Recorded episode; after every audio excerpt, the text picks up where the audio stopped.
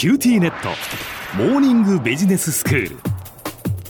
今日の講師は九州大学ビジネススクールでイノベーションマネジメントがご専門の永田晃也先生です。よろしくお願いします。よろしくお願いします。先生今日はブックレビューですね、はい、そうなんですね、はい、であの私あの先日イブニングビジネススクールの講師を担当させていただいたんですけども、ええ。あの私の前にあの三上先生がビジネス統計に関するトピックでお話をされまして、はい、まあ、その時のある参加者の方からですね、まあ、統計学の知識が、まあ、ビジネスに重要であるっていうことは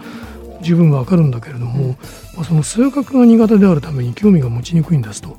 どうやったら学べますかっていうような、まあ、そういう趣旨のご質問があったんですね。えー、であのこれに私なりに答えてみたいと思いました。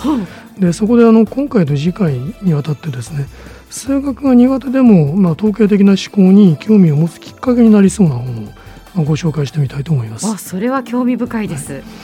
で今回ご紹介するのはスティーブン・レビットとスティーブン・ダブナーという人の「やばい経済学」っていう本なんですね。やばい経済学ですか すごいタイトルですね。でこれあの現状はあの全米で170万部のベストセラーになったというもので、まあ、日本でも2006年にこの翻訳書が出版されますと、まあ、かなり話題になりました。はいでこの著者のスティーブン・レビットという人は2002年以来、まあ、シカゴ大学の教授の職にある経済学者でして、まあ、いろいろな社会現象の背景にある、まあ、隠された原因をその統計的な手法を用いて解明すると、まあ、そういうスタイルで研究業績を上げてきた人なんですね。はい。まあ、その内容をそのジャーナリストで作家でもあるスティーブン・ダブナーが、まあ、面白いものとして仕立て上げた、まあ、それが本書なんですね。えー、でこの原書のタイトルは実はフリーコノミクスというんですね。うん、でこれはあのフリークっていう言葉とエコノミクス、まあ、経済学っていう言葉を合成した造語なんですけれども、えー、このフリークっていう言葉は、まあ、例えば変わり者だとか最近文脈によってはこのオタクなんていうふうに訳される言葉ですね。うん、でしかしこれもやばいっていうふうに転じたのは私は大変上手な訳し方だと思います。なるほど。まあ、やばいっていうことはあの最近いい意味でも悪い意味でも使われるわけですけども、うん。まあ、レビットの分析は、まあ、しばしばこのやばい真実を暴き出している、うん、でその巧みな手法がまたやばいと思わせるからですね。へえそうなんですね、どんな内容なのか気になります、ね、はい、でその内容なんですけれども、まあ、この本はその序章でその一つのエピソードから書き出してるんですね。はい、でそれは1995年にある犯罪学者が今後10年の間にティーンエイジャーによる殺人が悲観的観測では100%増加する。楽観的な観測でもですね15%増加するという、まあ、恐ろしい未来を描き出していたわけですね。はいでところが実際にはその後犯罪は減少し続けてティーンエイジャーによる殺人っていうのは5年で50%以上も減少したんですね。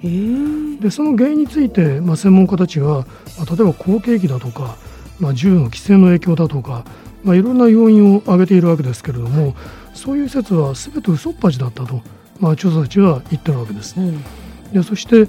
この1990年代に犯罪が減少した本当の原因というのはその20年以上も前にテキサス州のダラスに住んでいたノーマ・マコーベイという21歳の女性の身に起こったことだったんだとそう説明するんですね。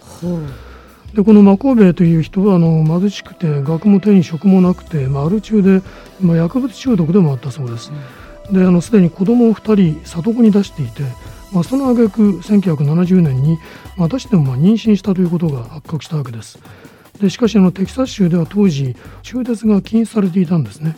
そこで彼女は訴訟を起こしましたでこれが中絶の合法化を求める集団訴訟に発展して1973年の1月に、中絶が全国的に合法化されることになったわけですでさてその中絶の合法化っていうのがなぜ犯罪の減少を起こしたのかというと生まれていれば普通より罪を犯す可能性が高い子どもたちが生まれてこなくなったからですね。この家庭環境の悪い子どもはそうでない子どもに比べると罪を犯す可能性がはるかに高いっていうことが、まあ、過去数十年にわたる研究によって知られてきていました。まあ、しかしそういう犯罪予備軍が劇的に減少したということが、まあ、犯罪減少の最大の原因だったというわけなんですね。で、まあ、この因果関係をレビットは統計的な分析手法で明らかにしているわけです。まあ、こういう真実をまあ明かされても私たちは多分誰もいい話を聞いたとは思えないんじゃないでしょうか。うん、でそれはその犯罪予備軍になる子どもが生まれなくなったということが、まあ、確かに犯罪発生の根本的な原因を断つことにはなったとしても、うん、まあ、現に生まれて生きている人間が罪を犯さないようになったわけではないわけですから、うん、まあ、問題の根本的な解決がなされたとは言えないからでしょうね。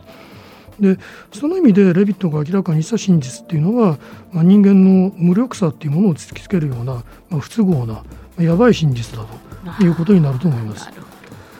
でこの本ではですねこうしたエピソードがいくつも出てくるんですね、まあ、例えば11年間にわたる、まあ、相撲の取り組みのデータを分析しています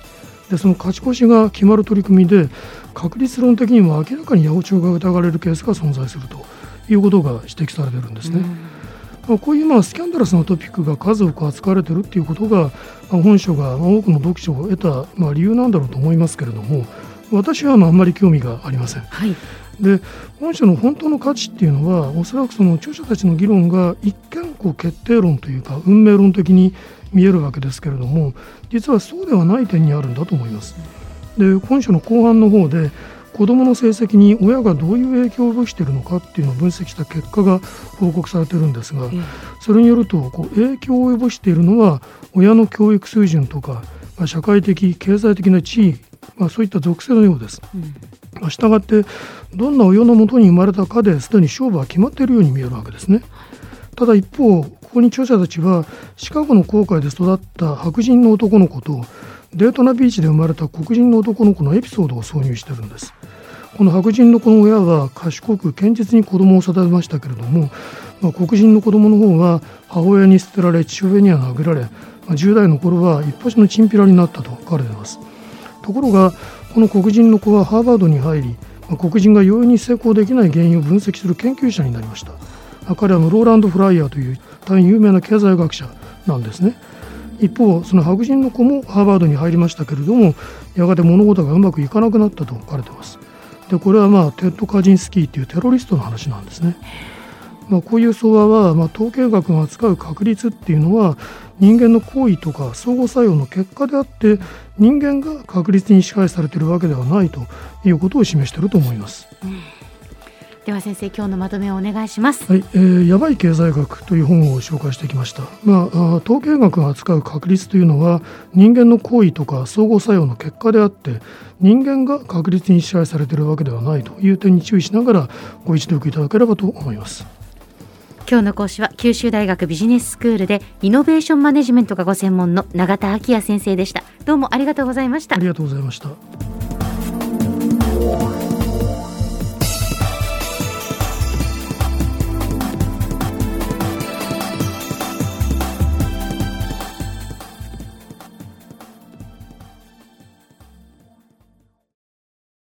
光塾オンライン学習になってどう？いいよ塾までの移動時間もないし。でもパパ送り迎えなくなったって寂しがってたわよ。それにビビックで授業の映像もスムーズだし。でもパパ寂しいって。じゃあ学校の送り迎えしてもらおう。それ甘えすぎ。オンライン学習を快適に光はビビック